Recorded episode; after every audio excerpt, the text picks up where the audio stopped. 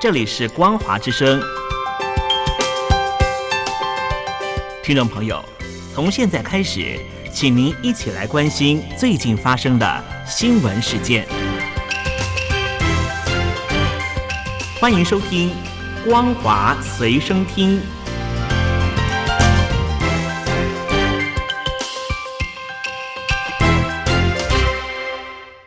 欢迎收听今天的《光华随身听》，我是兰玲。首先带您关心国际间的重大消息。伊斯兰主义激进组织哈马斯的领导人之一马斯哈最近接受媒体访问的时候说，以巴战争让中国跟俄罗斯从中受益，还说希望能够跟中国和俄罗斯合作。马斯哈最近接受埃及电视台访问。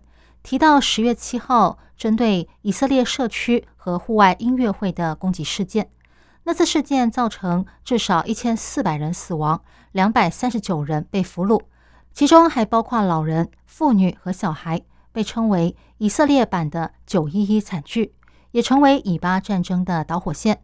无数巴勒斯坦民众被卷入战火，但是人在海外的马斯哈却说。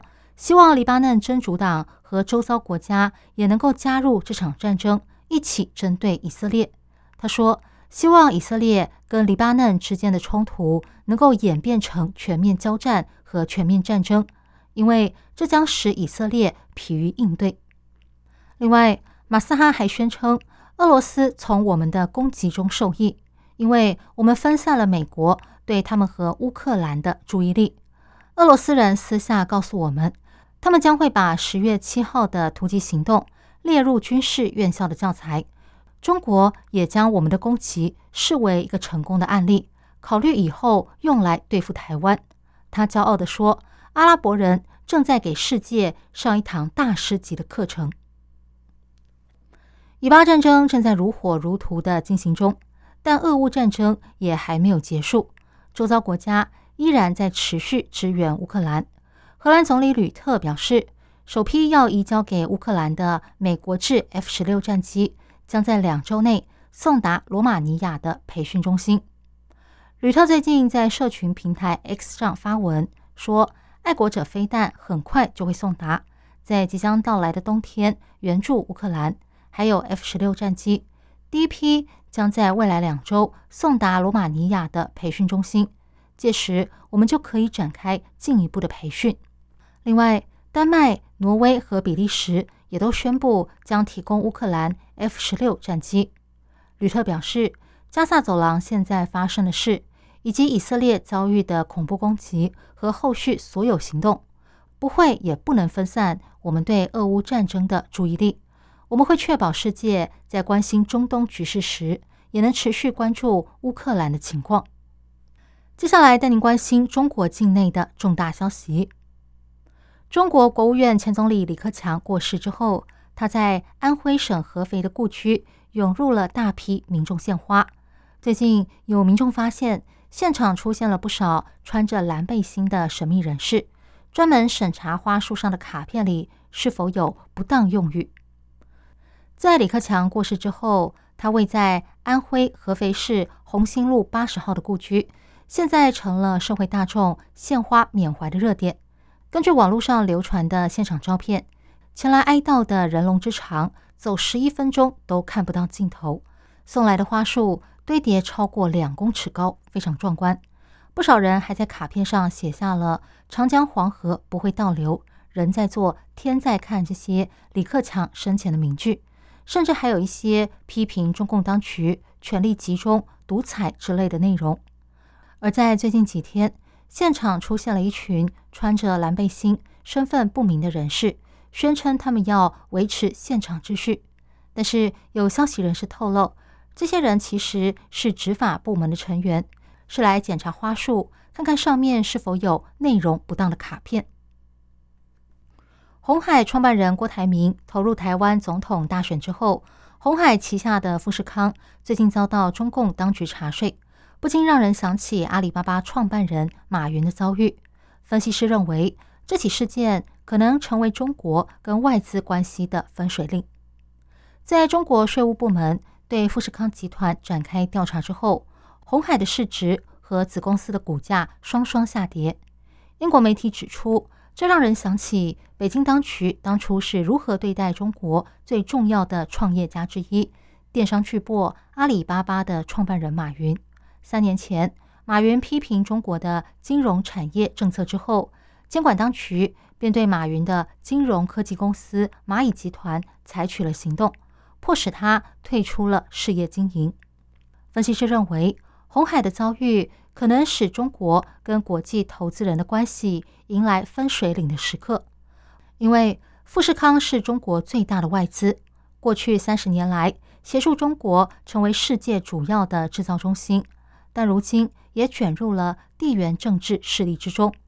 中华经济研究院的中国经济以及两岸经济关系的专家刘梦俊他说：“我们已经进入了去全球化时代，全球供应链。”将被区域供应链所取代。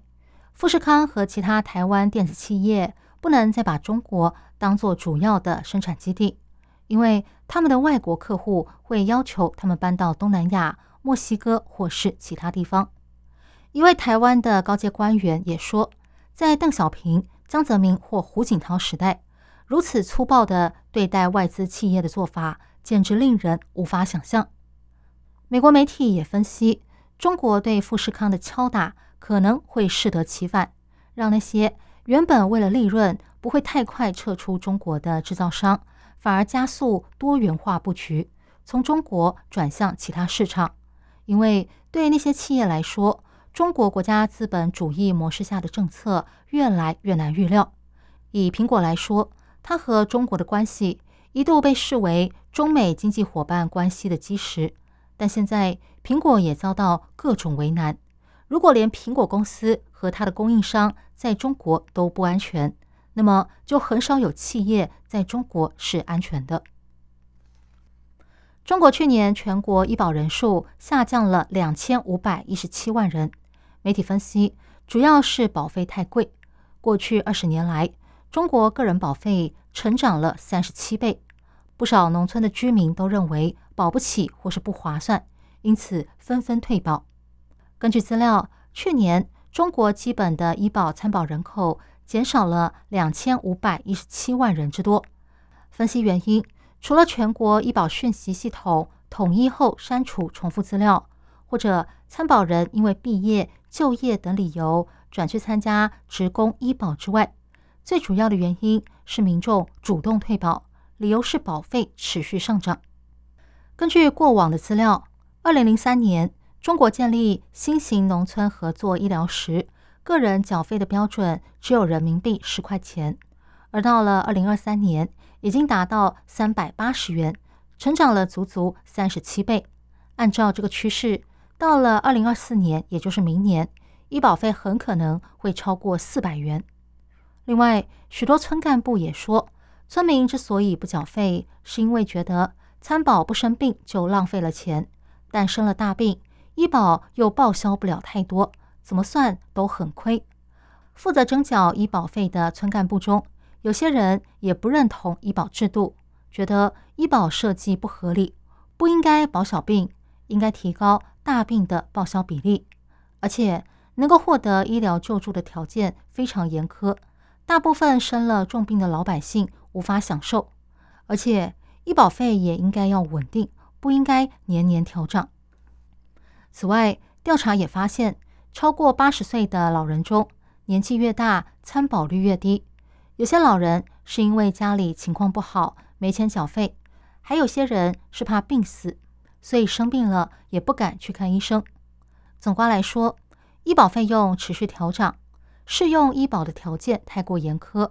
无法负担大病的医疗费，高龄老人较少利用医疗服务等原因，导致许多人退保医保。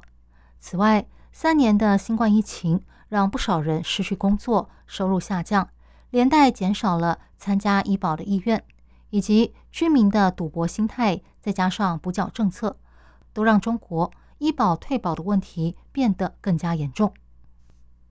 以上新闻由兰陵为您编辑播报。感谢您收听今天的光华随身听，我们下次见。